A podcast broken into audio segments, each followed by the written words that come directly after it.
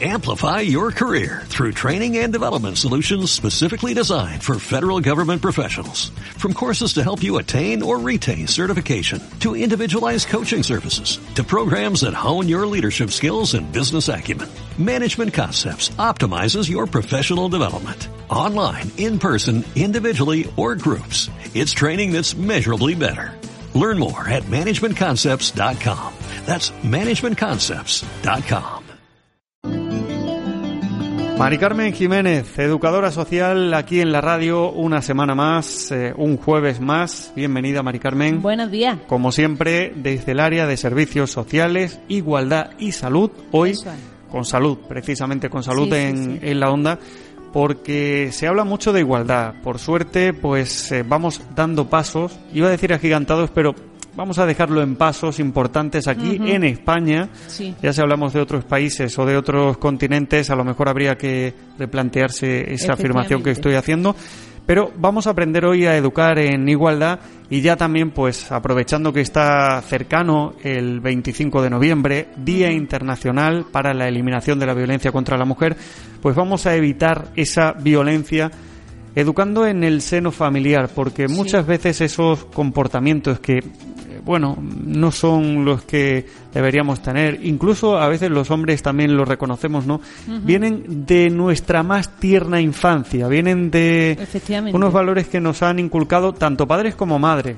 Mucho cuidado ante esto, que no solamente es un problema de padres o algo que vayan traspasando padres a hijos, sino padre, madre y sociedad, incluso en su conjunto. Efectivamente, familia en general, ¿no? Pero hoy vamos a verlo desde una forma muy curiosa, porque vamos a educar en igualdad, primero en ambos sexos, pero también a niños específicamente, cómo se puede educar en estos valores, y a niñas. Pero ¿por dónde vamos a empezar, Mari Carmen?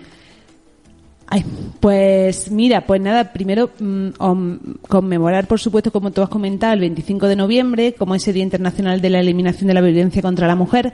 Como tú has comentado, dedicar este programa específicamente a los niños y a las niñas que más pequeñitos, porque es verdad que desde servicios sociales además lo estamos percibiendo, nos estamos encontrando con situaciones de chicos y chicas ya adolescentes y jóvenes que tienen unas relaciones de pareja muy tóxicas o incluso muy violentas.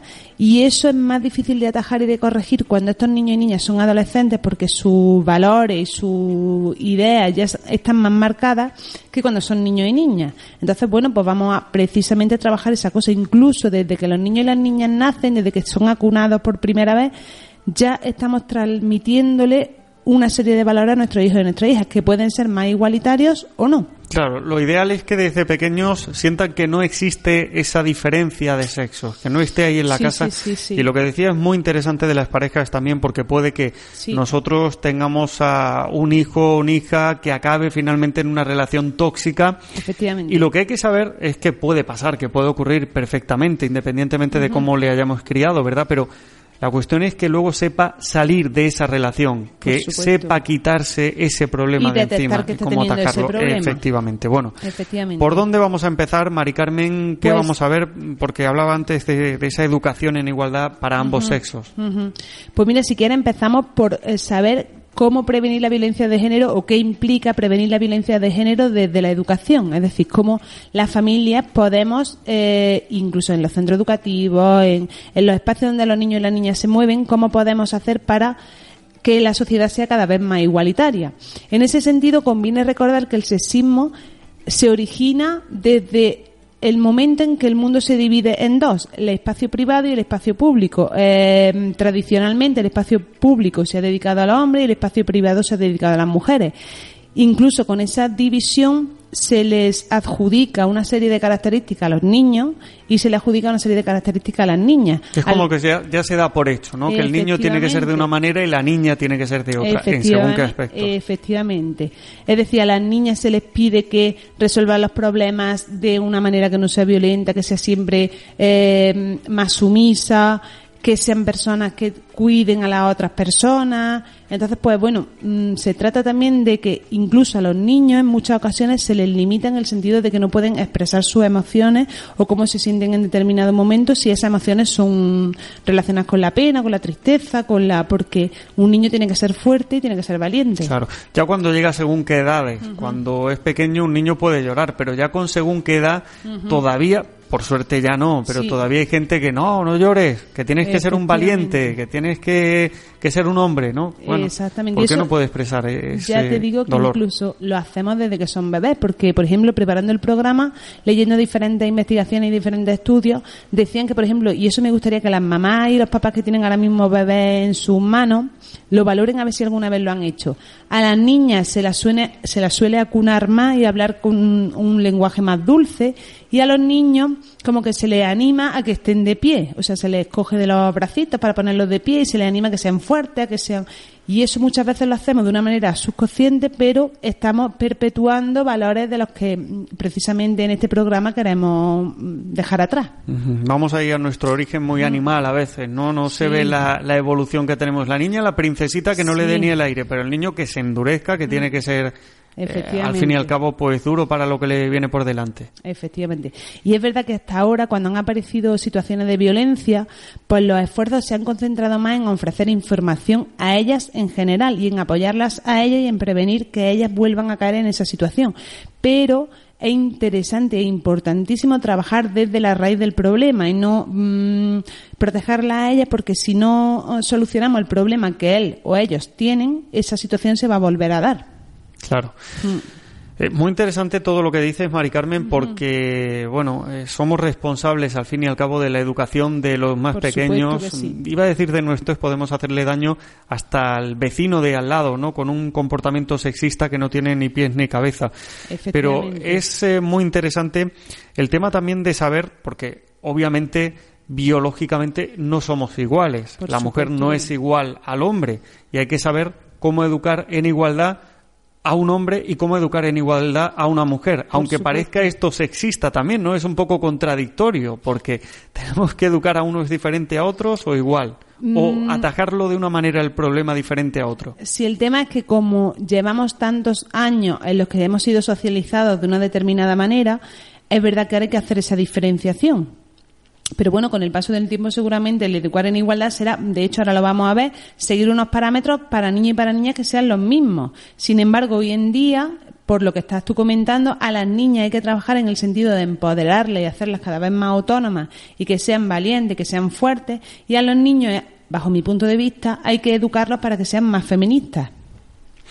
Claro, ahí está la influencia que hemos tenido todos. Sí. En nuestras familias. Uh-huh. Venimos de una educación que viene de padres, de abuelos, de tatarabuelos, que ya venía mal, ¿no? Ya venía en una sociedad en la que, bueno, no existía la igualdad, que por suerte poco a poco va a cambiar en los próximos años, porque todavía queda muchísimo que cambiar. Claro, es que es lo que tú comentabas, es verdad que parece que el tema del feminismo lleva muchísimos años trabajándose, pero solamente desde el año 1999 fue cuando la ONU asumió como jornada de reivindicación el día 25 de noviembre. Hasta esa fecha, que es antes de ayer casi, no se conmemoraba esa fecha como importante para luchar contra la violencia de género.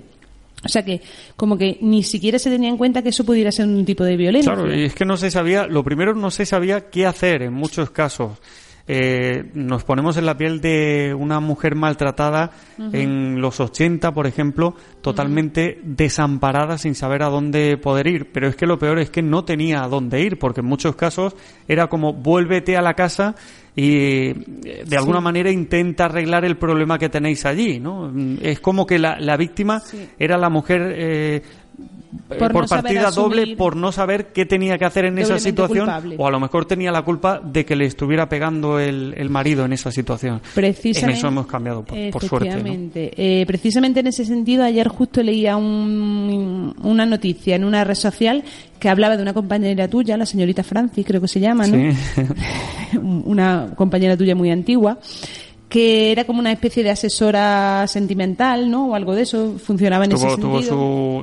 Vamos, ni tú ni yo hemos vivido esa época, no vamos a confundir tampoco a los oyentes, pero que tuvo su éxito, tenía su tirón en una sociedad. Pero es curioso cómo, enmarcada dentro de esa sociedad y en ese momento, el tipo, en la línea de lo que tú estás comentando, el tipo de consejos o de asesoramiento que esta mujer le daba, sobre todo a las mujeres que eran las que llamaban para recibir ese asesoramiento. Bueno, le llegarían consultas de ese tipo también, de mi marido a lo mejor se enfada conmigo, lo contarían de una manera muy dulce, sí. ¿no? Almibarada, creo que. Incluso el programa este que veíamos de Lo que necesita es amor, que no hace tanto, que puede hacer 20 años de ese programa. Uh-huh. También es curioso cómo el presentador le llegaban casos de violencia extrema de género, de situaciones de pareja muy complicadas. Y él, la mujer decía, mira, no estoy dispuesta a regresar con este señor porque no me interesa como pareja, por esto y por esto y por esto. Y el hombre el presentador dejaba siempre le preguntaba a la señora, bueno, pero entonces no le vas a dar una oportunidad al amor o algo así, ¿sabes? Entonces, hay que ver. No conocíamos en profundidad por qué esta persona porque tanto hombres como mujeres, ¿no? Pero se había separado de la otra, que a lo mejor ahí había un caso de violencia importante y la mujer lo que estaba es aterrada porque podía había salido de esa vida y lo menos que quería era ver de nuevo a esa persona cerca, ¿no? Es cierto que afortunadamente hemos dado muchos pasos en la línea del tema de la igualdad de género, pero tenemos que seguir dando pasos porque ahora existen unos micromachismos que son subliminales y ocultos que siguen haciendo muchísimo daño. No hay que dormirse en los laureles. Mari Carmen, no sé qué nos queda, no sé si vamos a hablar de... No hemos hablado casi nada vamos a hablar de, si te parece, de familia primero y luego hablaremos muy específicamente rápido. Qué podemos hacer en niños y en niñas, ¿no? Sí, porque es verdad que este tema da mucho de sí, pero nos centramos. Para trabajar el tema de la igualdad de género en familia, para niños y niñas. Primero, observar y escuchar siempre a los niños y a las niñas. ¿Qué conceptos manejan respecto a los géneros? Es decir, qué cosas están aprendiendo, qué cosas están escuchando, qué cosas asimilan para que nosotros podamos contraargumentar ese tipo de pensamientos que ellos tienen, ¿vale? Eso es importantísimo hablar con ellos. ¿Para qué? Pues para destruir los prejuicios que tienen desde edades muy tempranas, ¿vale? Es decir, si nos comenta, por ejemplo, pues una niña no puede ser astronauta, por poner un ejemplo, ¿no? Pues vamos a preguntarle por qué, para que él solo o ella sola se dé la respuesta y valore por qué eso no puede ocurrir, ¿vale? ¿Qué más cosas? Vamos a intentar compartir toda la información que a nosotros nos llegue para que ellos también tengan conocimiento de esa información. Y vamos, por otro lado, a limitar el acceso que los niños y niñas tienen a estímulos nocivos. Por ejemplo, hay cantantes de música hoy en día y cantantas. Sí, hay mucho de todo. O películas de cine, o hay muchísimas fuentes que transmiten y trasladan mensajes no igualitarios y que tenemos que saber... entre comillas, censurar para que nuestros hijos, depende de la edad que tengan, no lo asimilen. Mari Carmen, y ahora te pregunto yo ahí algo más delicado. ¿Y qué pasa si esa fuente está en la familia? Porque eso trae conflictos muy importantes de pareja también, ¿eh? Por supuesto. También depende del miembro que sea de la familia. Pero es verdad que si es la madre la que piensa de una manera y el padre el que piensa de otra, es bastante complicado. Si es ya familia extensa, pues es más sencillo de solventar. Pero la capacidad crítica del niño sí que hay que trabajársela siempre. Y en pareja, saber también determinar de qué manera queremos educar a nuestro hijo y a nuestra hija. Entonces yo creo que es una cosa que la pareja debe de decidir. Si quiere trabajar de manera igualitaria o educar de manera igualitaria, los dos deben de ponerse de acuerdo en ese sentido. Y, por supuesto, en ese sentido, revisar cuáles son nuestras actitudes, nuestro comportamiento ante el género femenino, intentando reproducir modelos machistas, que sí que podemos hacer si no somos conscientes de ello. Sí, a veces también con el tema de las bromas podemos acabar haciendo mucho daño. Por supuesto. Que un niño a veces no interpreta si algo es broma o no, me refiero de los dos géneros, exactamente igual que sea hombre o mujer, o la broma vaya dirigida a los hombres o a las mujeres. Efectivamente. Interesante también el fomentar el uso de juegos tradicionales universales, por ejemplo, el juego de la comba, la gallinita ciega. En ese tipo de juegos no hay roles definidos ni herramientas, digamos, que se necesiten para jugar. Entonces los niños y las niñas pueden jugar de manera totalmente igualitaria. Para todos. Yo recuerdo de pequeño que no era así, y tú lo habrás vivido también, Mari Carmen. La rayuela era un tema de niñas, la comba era de niñas y las canicas era un juego para niños. Sin embargo, cuando éramos pequeños, día, y hoy día por suerte no, por suerte todos los niños son los que juegan a todo. Yo he hecho juegos populares con niños y con niñas, y tanto a niños como a niñas el tema de la comba, por ejemplo, les fascina. Le encanta saltar a la comba, a los dos. La rayuela les encanta. Lo digo porque la gente de mi edad ahora es padre. Uh-huh. O más, ¿no? O más mayores, o más jóvenes. Me refiero a que a lo mejor ese tipo de raíces, ¿no? En este tipo de historias son las que hacen mucho daño. Por eso que es fundamental también que sepamos que vivimos en otra época. Efectivamente, y que se puede jugar a cualquier cosa. Respecto a las niñas, si quieren, nos centramos en las niñas, cómo podemos hacer una niña fuerte y que esté empoderada. Vamos a enseñarle a expresarse, ¿vale? Es verdad que de manera inconsciente en muchas ocasiones se le da más, si tenemos hijos e hijas, se le da en ocasiones más la palabra al niño que a la niña. Y a la niña también hay que saber enseñarle a expresarse, a hablar en público y a que siempre diga lo que siente y lo que piensa. Que en muchas ocasiones, como nos han educado en esa... segunda, la niña debe ser más correcta. No es el tema de no te dejo hablar, es que una niña no puede decir eso. Ni debe decir lo que le molesta ni lo que siente, efectivamente. Vamos a enseñarle modelos femeninos a los que pueda seguir, ¿vale? Muchísimas mujeres a lo largo de la historia que pueden servir de modelos para una niña. Si ellas no conocen que, por ejemplo, ha habido neurocirujanas maravillosas a lo largo de la historia, o historiadoras, o escritoras, o poetas, o investigadoras, no les van a servir de referente, y una cosa que no vemos, no asimilamos y no aprendemos y no queremos seguir. Bien, por suerte, la tele y los medios de comunicación últimamente nos hemos puesto mucho las pilas en eso también, ¿eh? Y en la publicidad ya se va viendo también ese cambio. Efectivamente, vamos a nutrir su interés, es decir, vamos a descubrirle y ayudarle a nuestra hija a conocerse a ella misma y a potenciar cuáles son sus cualidades, independientemente de que tradicionalmente esas cualidades hayan podido estar relacionadas con el género masculino, ¿vale? Muy bien. Si tenemos una niña que le encanta arreglar teléfonos, pues vamos a fomentar eso. Si tiene esa cualidad, pues hay que fomentarla, hay que motivarla, sea chico o sea chica, ¿no? Efectivamente, y no coartar en ningún momento ese tipo de inquietudes. Y respecto, por ejemplo, podríamos extendernos muchísimo más, pero vamos a dedicarnos también un ratito a los niños, ¿vale? Para criar y educar a un niño feminista. Importantísimo que tú como mujer seas una mujer plena, una madre plena. ¿Qué significa eso? Pues que no seas solamente madre. Que tu hijo te vea pues que puedes ser trabajadora, que tienes ocio, que sales con tu amiga o amigos, ¿vale? Es decir, que tienes más cosas en la vida que la maternidad. Para eso es fundamental, como podrás imaginarte, el hecho de ejercer una paternidad y una crianza conjunta, es decir, que el rol del padre no sea solamente de apoyo y de satélite que orbita alrededor de la madre y de vez en cuando echa un cable, sino que asuma plenamente la educación y la crianza de su hijo, si no es imposible que la madre pueda ser plena. Claro. ¿Vale?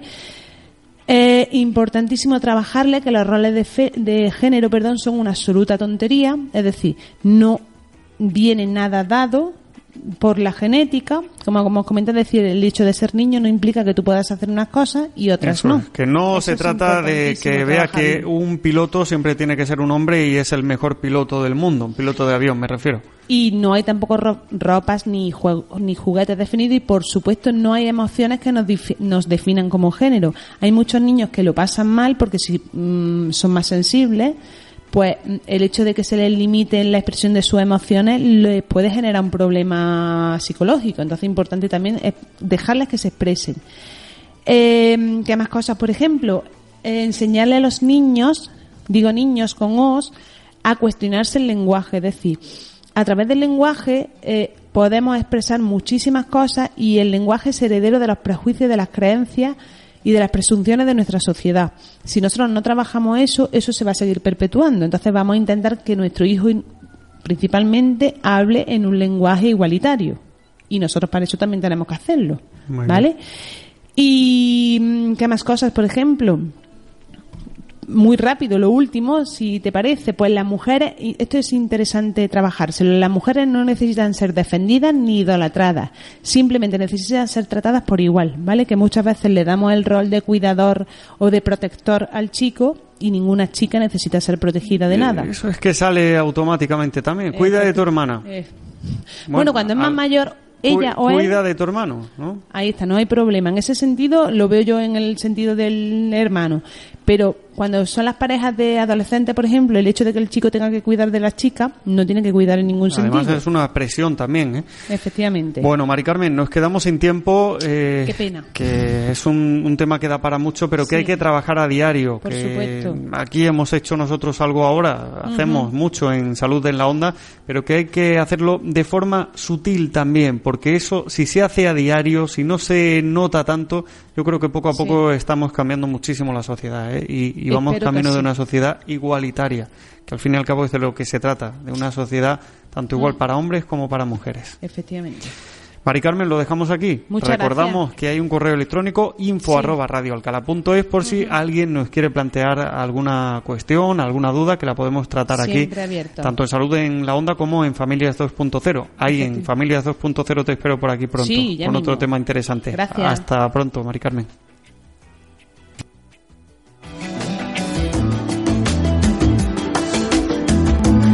Estés donde estés, estamos.